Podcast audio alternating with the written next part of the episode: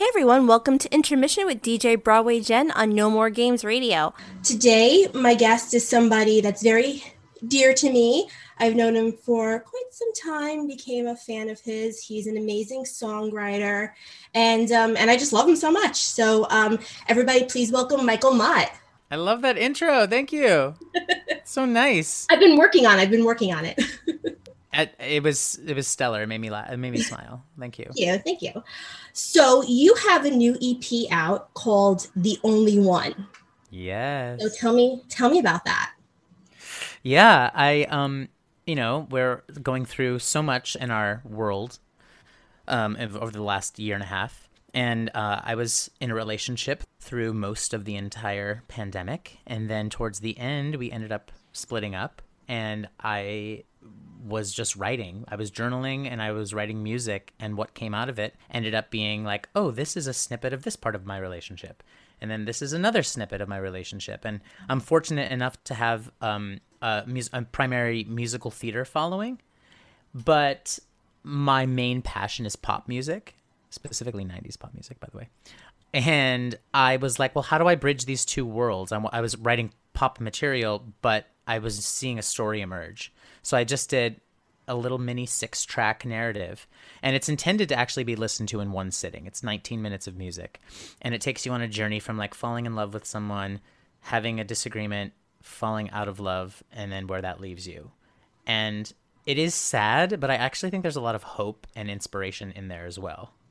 That's what so. that's what I felt about it. I mean, like you you actually do feel like you're on this journey with with with all of the songs that you write. I mean, you've written some really great songs and um I watched the music videos and I love how they all tie in together. And I love that you were in yes. two of them. I was like, yes, Michael's in the videos.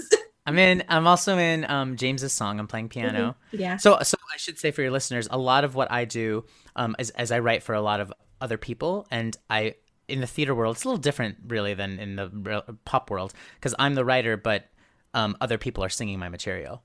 And in the pop world, it's like that's not how that works. So it's kind of backwards. Um, but on this song, I am kind of the bookend. It's about myself and my relationship. And the guy playing my love interest is Blaine Krauss from Hamilton. He's and amazing. Then, so good, right? And then love, Ciara Renée from Frozen and Pia Toscano from American Idol kind of portray the narrators. And mm-hmm. um, this is a part of a larger project that I have in my head. And this is kind of a little taste of it. So yeah. You always have a larger project in your head. I mean, you know, I, that's how my mind works. I'm just like, oh, this has to tie into this, and like, and the video. I'm thank you for saying mentioning the videos. There's there's a lot of Easter eggs and things that tie into each other in those videos, and if you watch them in order, they do tell a story. Mm-hmm. And that was very important to me. We were filming them out of order, and I remember talking to the director, and I was like, "I this is the concept. I want to tell the story through this." And he was like, "Okay, well then, how does this one end so the other one starts?" And that that was the the game we played, and it, I think it worked so well. I'm really proud of it. I think I think so as well. Thank and, you. Um, so, how long have you been writing music? Um, well, I actually used to call myself a closet composer because I went to college for musical theater performance. I was an actor at Ithaca College, and then I did that professionally for seven years. But it wasn't until about 2012 that when I was accepted into the BMI Lehman Engel Musical Theater Writers Workshop, and uh, I was taken seriously as a writer. So I'd say professionally since 2012, and then my first album came out in 2014. But I'd always been writing and dabbling, and I I didn't have like proper training in music theory to be composing. So I always called myself a closet composer prior prior to 2012. I um I love this this new album. I, I love the only one, but I also love your other two albums. You your first album, Where the Sky Ends, and my personal favorite, the second one, Abandoned Heart. Really? Yes. Oh my god, that makes me so happy that you like Abandoned Heart better than Where the Sky Ends. Because I, I, I really do. Where the Sky Ends is like the thing that I don't know. I mean, I'm not complaining. I'm grateful for it, but it's the thing that everyone's always talking to me about, and they're always like, "This, I love this album, and I love this song from this album," and I'm so grateful. It it's six years old, and I feel like I've evolved as a writer. I don't write that way. I can, but I don't write that way organically anymore. And so, Abandoned Heart and The Only One are very me now. And hearing you say that you like that better makes me so happy. So thank you. I I'm very um now. I mean, with where the sky ends. I mean, Dare to Dream and Her Embrace are my because you know, you know, I love In the Light. That's like that's that's coming. That's I know, coming, I know, and it's coming sooner than you think. I have a question about that, but. Okay. before that, Abandoned Heart, So Relentless is like, and Complicated. Those are like, those are my thing. Those are that's and Love in Stereo.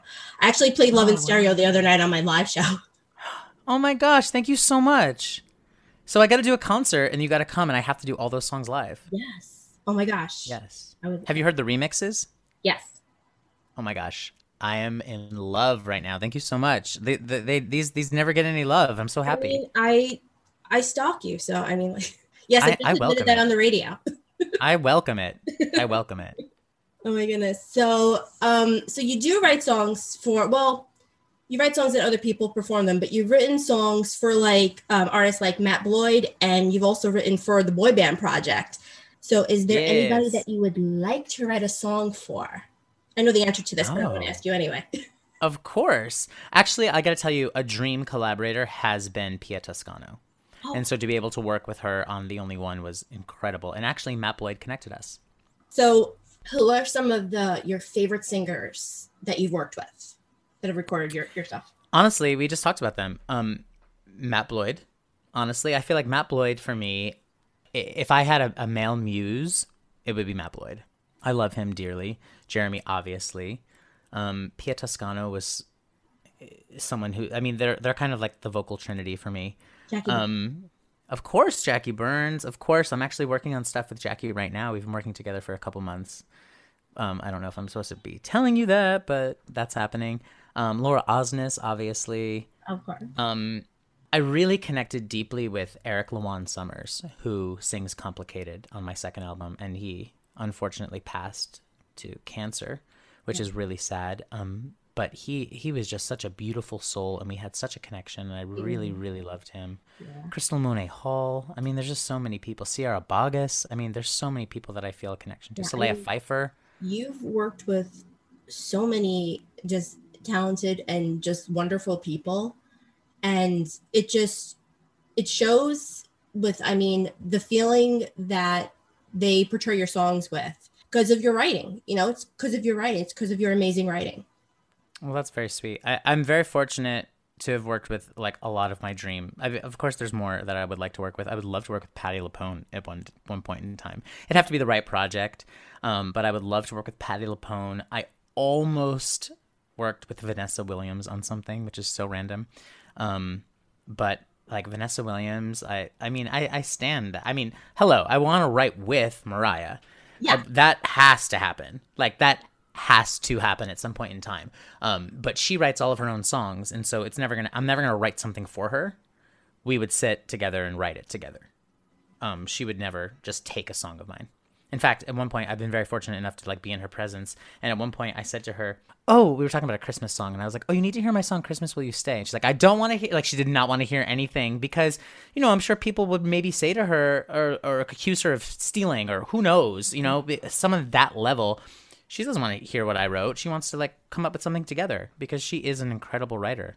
but You know. she she did sign both of your your two first two solo albums She did. She signed them. They're up above my piano, framed. Mhm. Um, and maybe it's crazy that I have my own albums. Some, I, you know, people I've dated have been in my room and been like, um, "You signed your own albums and framed them," and I was like, "No, darling, that's Mariah. I don't sign my own albums. yeah Mariah signs my albums."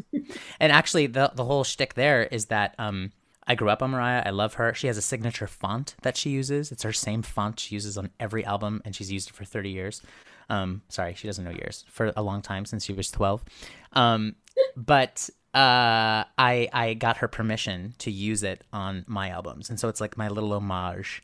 And so to me, and like this is my little homage to Mariah that like everything's written in her like her font. so awesome i love and that so yeah, so she gave me permission, and then she signed the albums, and that's like my little story that I think is so cute.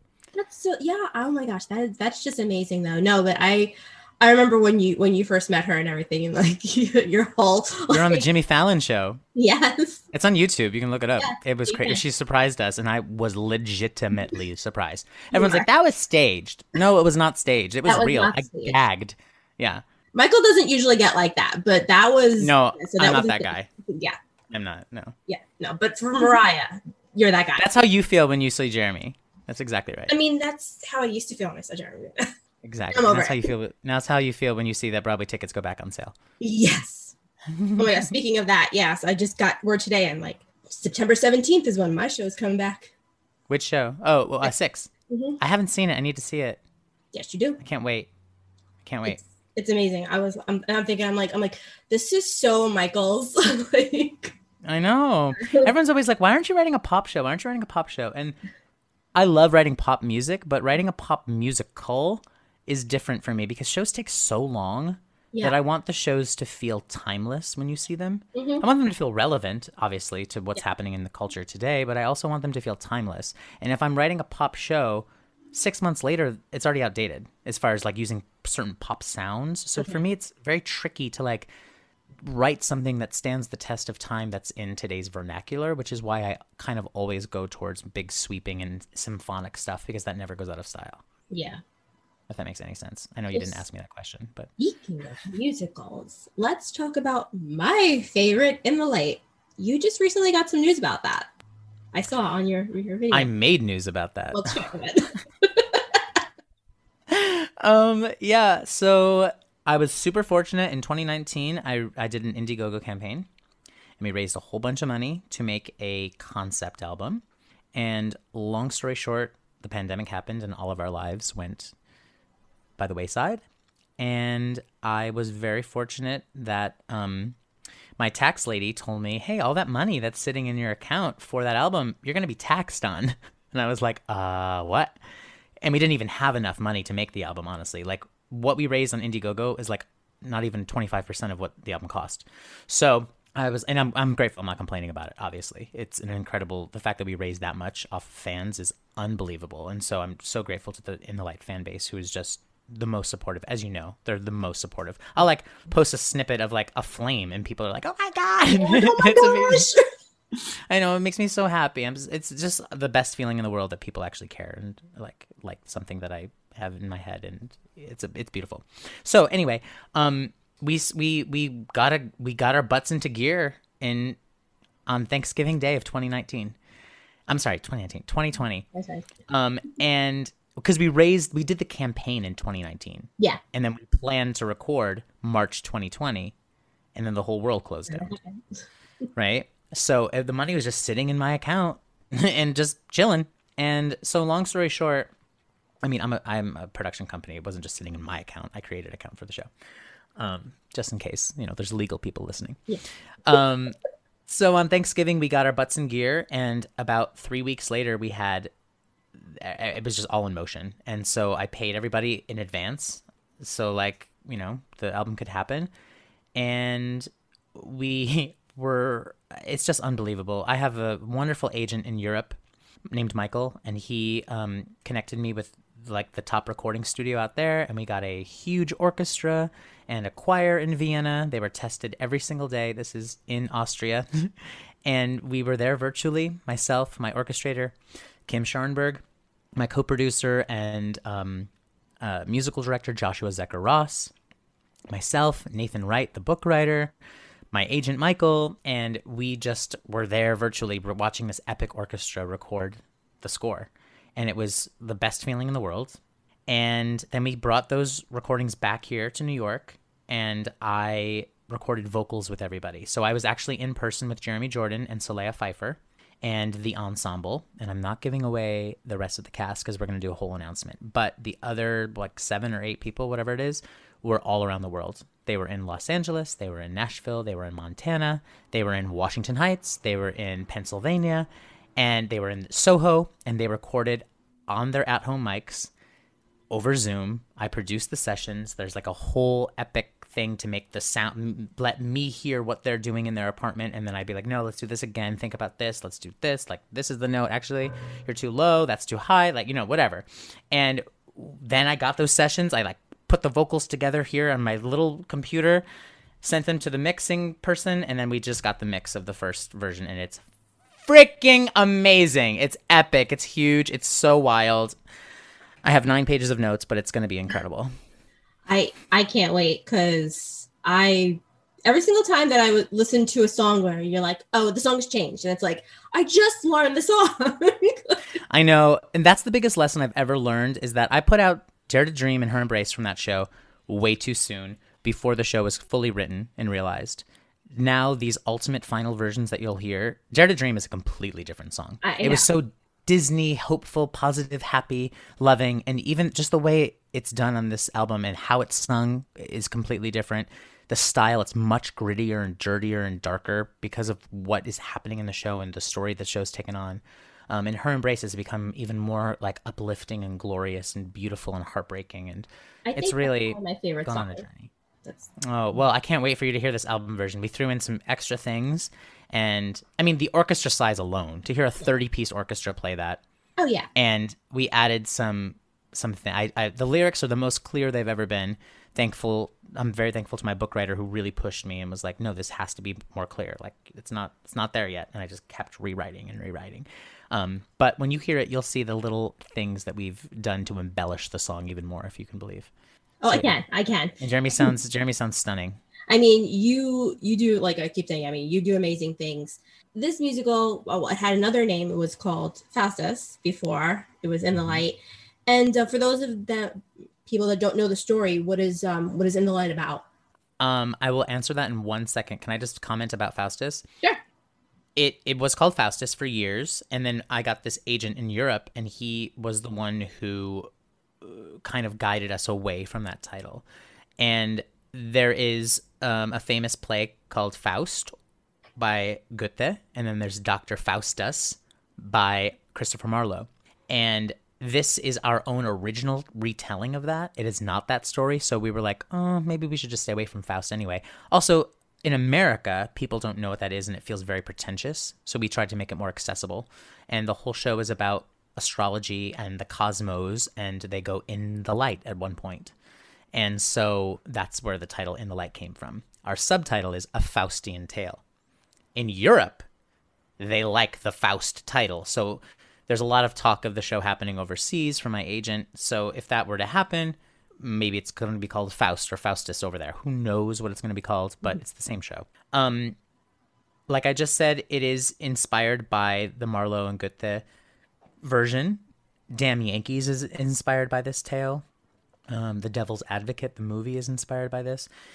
Essentially, that original story is about a man who sells his soul to the devil in exchange for 24 years worth of knowledge and power. We tried to write that show for six years and it just never worked on stage. So we have taken that and like thrown it in a like strainer and shaken it up and it's become our own original retelling with those themes of greed and lust and ego but it's our own original story. Well, I cannot wait to buy tickets for it once you make it to Broadway. So we'll see. I mean, I'm I'm a little cautiously optimistic in that the show is so big that I don't think that this style of show is hap- I, I know for a fact this show style of show is not happening right now in New York, and I don't want to pull a phantom and cut the orchestra in half. Mm-hmm. So I don't know if this will ever play in New York. Maybe in 15, 20 years. Who knows? But it's definitely an overseas show. And the fact that it's recorded and people can hear it and experience it makes me so happy because I do feel that this recording really t- tells something special and it's so epic and it's so big. I feel it's so has such imagery in the comp- I'm not saying this because I wrote it. Everyone who worked on it, the orchestrator Kim Scharnberg really enhanced so much of what I had written and it's I feel like it's very vivid. It's a very visual vivid listening experience. That's so. how it is with, I mean, pretty much all of your writing. I mean, you could really imagine songs that you've written if, if you've never seen anybody perform them, just listening to the CD. And I think that'll really come across when people hear In the Light because I know a lot of people are going to be buying that, downloading that the first day. Like if it comes out at midnight, I'm going to stay up and be like, no, gotta, gotta get it the first, the first second it comes. Yes, out. that makes me so happy. Well, listen, you're going to have an announcement about In the Light in the next month. Yeah. So it's it's happening. It's happening. Don't worry. Very, very excited about it. I'm very excited too. I'm working on the next step for that now. We're like, I'm thinking like the next six months down the road right now of what's happening with that. So that's happening. And I know that's not your only musical. You've written some other musical. You've written uh, another one of my favorites, Mob Wife.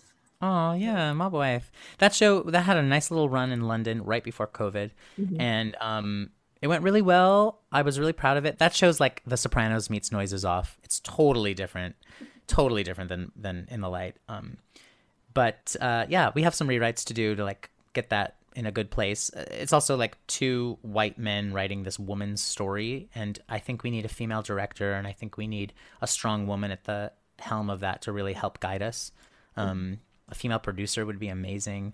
I just think that we have, you know, we're we're too. wh- I'm Italian, yeah, I'm an Italian man, and like I know these women, but I'm not. I'm not a woman, and you know, I think it, the show would benefit from that. So we'll see what happens with that show.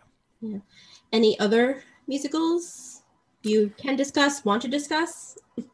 I'm I'm working on one that I've been working on for about three years. We're almost done with the first draft. I've been working on it all through quarantine. I have about 18 songs written. Um, my friend in London actually has done all the vocals for the demos, and I've done all the piano and orchestrations, fake orchestrations here, and I'm super proud of it. It's it's very different than anything I've ever done, but I guess if I had to compare it to something else, it's in the vein of an In the Light, but it's a lot more, I'd say, like Sondheim influenced, which is very different for me. I tried to really go in the opposite direction of what I've done before, with big and bombastic, and I tried to go subtle with this show, and that was my intention. I was like, I want to write a small, intimate, subtle musical that's romantic, and that's what this is.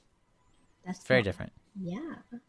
So besides writing musicals and writing amazing songs, you're also a vocal coach. And how did you get into Yes. how did you get into Um, coaching? Well, I went to college for musical theater performance. And my sophomore year at college, I told my voice teacher that when I moved to New York, I have such a passion for the voice. I love singing, I love music. Music and singing and, and storytelling is just number one for me in any way, shape, or form. And so I told my voice teacher, Carol McCamus, when I moved to New York, I don't want to serve wait tables. I would love to be able to coach and, and teach voice lessons. Of course, I served tables for years because you have to do 12 things to make a living in the city. Mhm. But um, she coached me and she allowed me to teach the acting majors. And so little baby Michael, sophomore year, was teaching acting majors and then keeping a journal. And then I'd go to Carol and I'd say, So Lauren had this issue and I did this with her and we worked on this. And then she would say, oh, That's great. You should have done this or let's talk about this. And she kind of took me under her wing for four years. Sorry, three years. And then I just have been doing that now for about 15 years. And I'm very blessed to have wonderful students, some on Broadway, some uh, beginning students, and we've found a way to work still over COVID. You know, with great microphones and headphones and sound equipment, it's possible. It's not ideal, obviously. Being in person is so much better, but I'm very grateful, and it's very rewarding for me to be able to give back in that way. And I learned so much working from people, working with students this way. So it's great for me. It challenges me as a writer. They bring in material. I'm like, what is this song? You know, and I'm like, wow, I, I suck. I want to write this way. You know, I'm like, I'm so inspired in so many ways. And uh there been your students have also been on Broadway. That's awesome. Yeah. Yeah, a bunch of them. Um, I have testimonials on my web page, on my website, michaelmott.net, and people can go check and see. I have people in Chicago. Well, not right now, obviously, but they were in Chicago and. Hamilton, and From September. yes, exactly. I'm just trying to think. It was uh, I don't even remember. Chicago, Hamilton, Aladdin, Mystery of Edwin Drood, a bunch of shows. I couldn't even tell you off the top of my head. I missed that show, Mystery of Edwin Drood. That's a, such a good show, isn't it? It's another story. I've I saw it. it. is another 20 story, but I love it. Listen, I saw it twenty times. I had to see all the different endings and. and Oh yeah, it's brilliant. yeah, I It's really well written. Yeah, I absolutely loved it, and the cast was just like, the cast was amazing. I mean, like, so good. I actually did that show in college with Jeremy Jordan. oh, awesome. That was I our know you- sophomore year. I know you also did the Count of Monte With him, which you were great in. How did you see that? Somebody had a DVD. Oh, that's amazing. Yeah, they made a DVD for us. Yeah. Um, great score, right? oh yeah. Oh my gosh, that production was like. So I was.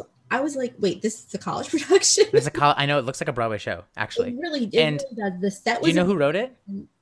who? His name's Brett Boles. We went to Ithaca with him, and he's Mhm. now the MT on TikTok. Oh really? Do you know who that is? I, I've He heard. I've heard. Oh my He god. does the MT. He like breaks down what makes a musical theater song great from a Oh, songwriter's perspective in 60 seconds. That's- and he has like 5 million followers or something crazy now. And That's he um he wrote that and he's genius. We're actually in the BMI writers workshop together. I'm like, "Brett, you are a star." He's one of my favorite amazing. composers. Yeah. When He's saw- so smart. yeah, when I saw it, we were like, I was like, oh my gosh, because, well, long story short, My sideburns were down to here in that show. They were real. we're like watching it, and I'm looking, I'm like, I'm like, I know Michael's in this one. Yes. So we were when we did uh over quarantine, I did kind of a uh, viewing party type thing with some of Jeremy's fans, and I was like, "What do you guys want to see? If there's anything."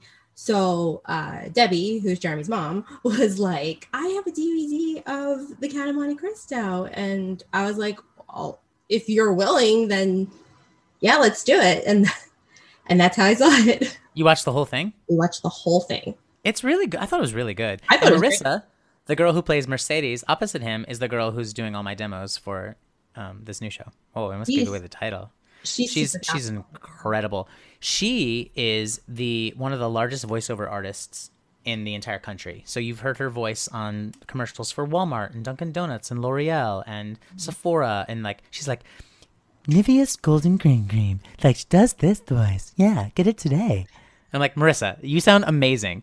So like on the demos, I'll be like, we put all the dialogue in the demos. I'm like, can you just like play all these characters?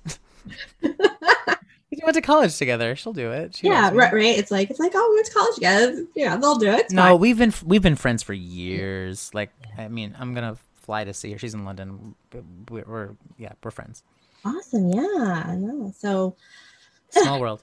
So I know you did. You know, you did you acting also even after even after college.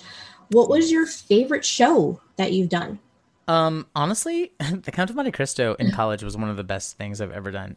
I'll tell you the show that made me quit acting and say I don't want to act anymore. I, I think I know. Which, what? Tell me. was it the one that what that I was going to come see you and you were like, no, please do not come? Was it was it, it was like Dracula or something like that? Oh no. Okay, No, no, I no, no. Um, it was nine to five. Okay. I did like the first regional production of that, and honestly, it was a blast to do. Mhm. I loved doing that show, and I loved the people I was in it with. I just, uh, it wasn't my thing at the Yeah. time, and so I was like, I just want to write. Like, I don't feel like I'm using my full creative potential. Obviously, I was so grateful to be acting and like Yeah. working. Mhm. I just wasn't fulfilled, but that was the show that kind of gave me the kick in the butt to write. Um, I don't know. I, I actually I developed a lot of original shows as an actor, and like mm-hmm. you know, for those listening, actors in New York, you know, Broadway is just a small percentage of what people do, and a lot of the the acting life here in the city is developing new work, and in any given day, there's a hundred shows that are trying to be developed. So I was always doing readings and workshops. And the one show I think out of my whole career as an actor that really resonated with me was a show called Flyer, based on the Wright brothers. And it was written by Dan Treman and Diana Belkowski, brother and sister. And they are just so talented. And I was very close to them at the time when we were working on it. And then we just kind of have lost touch because of life. But if they hear this, like, I love you guys. I think you're so talented. Um, and I was uh, Orville Wright. Oh, And awesome. Yeah. It was a beautiful, beautiful score. I ended up recording a couple songs. Couldn't tell you the mm-hmm. names of them now, but they mm-hmm. were on my website for years, and I'm sure I have the demos somewhere. The Wow. scores are just so beautiful. So that was probably my favorite. And we did it, oh, in in Denver? No, not Denver. What, Michael? Rehoboth Beach, Delaware. I don't know why I said Denver, but yeah, I had a great experience with that show, and we had a lovely cast, and I just I love developing that show. Yeah. Most people think that when actors are on a Broadway show, they just go, come do the Broadway show, and then that's it. And then they go home and that they wait till the next show. And I was like, no, that's that's definitely not what happens. And it's kind I mean, I know that there are a lot of people that there are some people that do just go and see shows that are kind of like, oh, you know, and that was great or whatever. They might go to stage door. Well, before COVID, they might go to stage door and get an autograph and and Exactly. leave and then not think anything about it and think that you know everybody just comes back the next day does the show but they're going people are going to auditions, people are doing readings, people are doing, you know, there are so many musicals that are out there that haven't been fully developed or some sometimes they don't go anywhere. Yeah, and a lot of times honestly like the incubation period of a musical is so important. And a lot of people have been like, why hasn't In the Light happened? Why hasn't it happened? Like, what's going on? Honestly, it, it took us, no joke, about nine years to find the story. We really struggle. The show is massive, like ragtime on steroids. Like, it's so big. And it really, really, really took us a while to perfect it, especially as an original story and we i don't care if it looks like the show has been kicking around for years and years i don't to me i don't care mm-hmm. Because i know that we really worked really hard to get it to where it is and i can confidently say that it found its place. And all these shows like you're saying take a long time. Sometimes the development is rushed and then you get a show to broadway and people are like why does it suck? And there's a lot of reasons why shows aren't as good as they could be but no one ever sets out to write a bad show. Everyone has the same intentions, but a lot of times what I'm finding and what I was seeing for a while is that producers were rushing the process and you can't rush the creative process. You have to let the show breathe and be what it wants to be. It's not so, Smash. Yeah. It's not like Smash. oh, no comment. I figure that. I loved I loved watching Smash though. Oh, I loved watching Smash. And That was like that was like my show. Like from the first season. the fact that it was yeah, the fact that it was on prime television. Come on. That's amazing. Yeah, definitely. So you do concerts of your own, Michael Mott and friends. So when it is See? safe and stuff to do that, are we planning any more of those? Everyone keeps asking me this, and I feel like I, I need to like reach out to a venue and be like, "Can I do a show?" Um, but the thing is, no one's offered me a show. But I've gotten messages actually on, on on Instagram from like, "Hey, when's the Michael Mott and Friends?" I'm honored people care. Like that actually makes me so happy. But no one, 54 Below, Green Room 42, no one's made me an offer. Laurie Beechman, like I'll go anywhere. Let's go. And actually, my band members were texting me the other day because they're all on the In the Light album, and I sent them. I was like, just listen, to, just listen to this one song, and they were like, "Oh my god, when are we doing this live?" And I was like, "Well, I don't have an offer, so yeah, I don't know." Well, your first concert was at the the Laurie Beechman Theater. Mm-hmm. I love Laurie Beechman. That was so. I oh my gosh, I loved that show. It's called and, Right Now.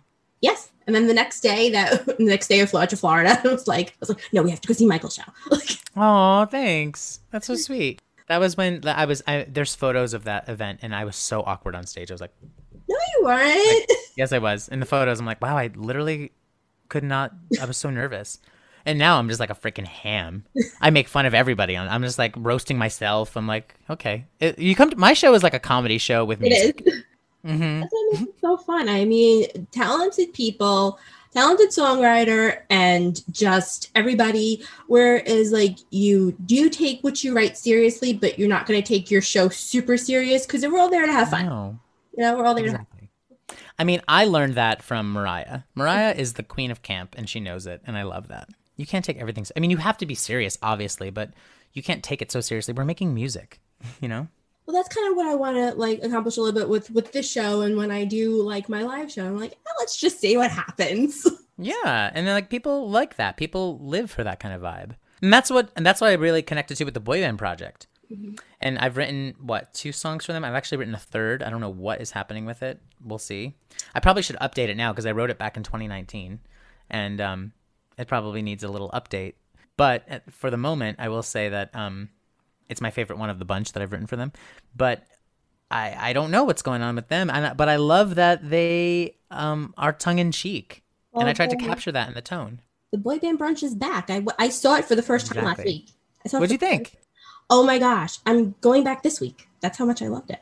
Amazing. Travis actually just sent me a video of a performance of Get Behind My Love. I haven't watched it yet, but yeah, he texted to me. He's like, I, uh, yeah, I played that for the first time on my show this last you week. like it? Yeah, I do. I really like it. Um, it's actually in our loop too. So yay! whatever. Have you heard um, "Jingle My Bells"? Yes, I have. That music video is so good. Yes. I love "Jingle My Bells." Travis was actually my first guest on the first. Oh. So yeah, but I, no, I was so excited when you said yes. I was like, I was like, "Join me on my show," and you're like, "Yeah," and I was like, "Yes." yes, of course. I'll never say no to an opportunity. Because you know, because you know, I love you. So I, mean. I adore you. You're so sweet. You're so supportive. Speaking of composing music, you composed music for a film called Sundown. was yeah, that experience? Wow, you like? went in. You did your research. What was that? I did. Um. Uh. It was. It was a learning process for every, all of us involved. It was my first film, and it was their first film. Um. it was my first film as a writer, and their first film as a directing team. Um. We found our way together. I don't think any of us would look back and say anything bad about anybody because I don't think anybody. Um. I think it was all a positive experience in the end. Um. But it was a little bit of a journey to get there simply because it's like about nine minutes of just scored music. It's not it's not a it's not a, a movie that has underscoring. It's music that is composed and written that the that performers perform to. It's half dance, half like spoken dialogue. It's like it's like a scored scene. And it was just a huge undertaking that I was so blissfully and ignorantly was like naively was like yeah let's do it. And then i was like oh this is insanity that i agreed to. Um simply because i just didn't know and it's no one's fault.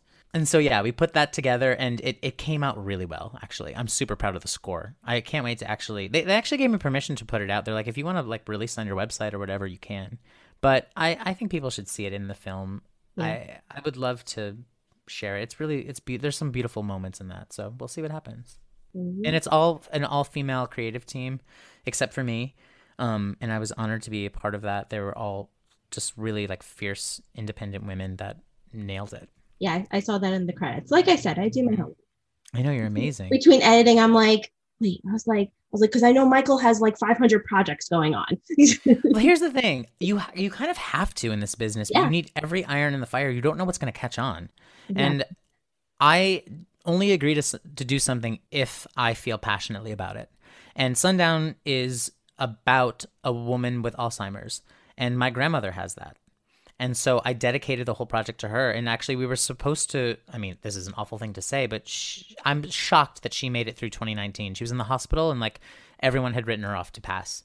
And my aunt literally took her and was like, "No, I'm keeping this woman alive," and like nursed her to life. And now my grandmother, two years later, is like thriving wow. and she has Alzheimer's and it's like not great. That's not good. Mm, but Yeah. every other part of her that was supposed to not be great is thriving.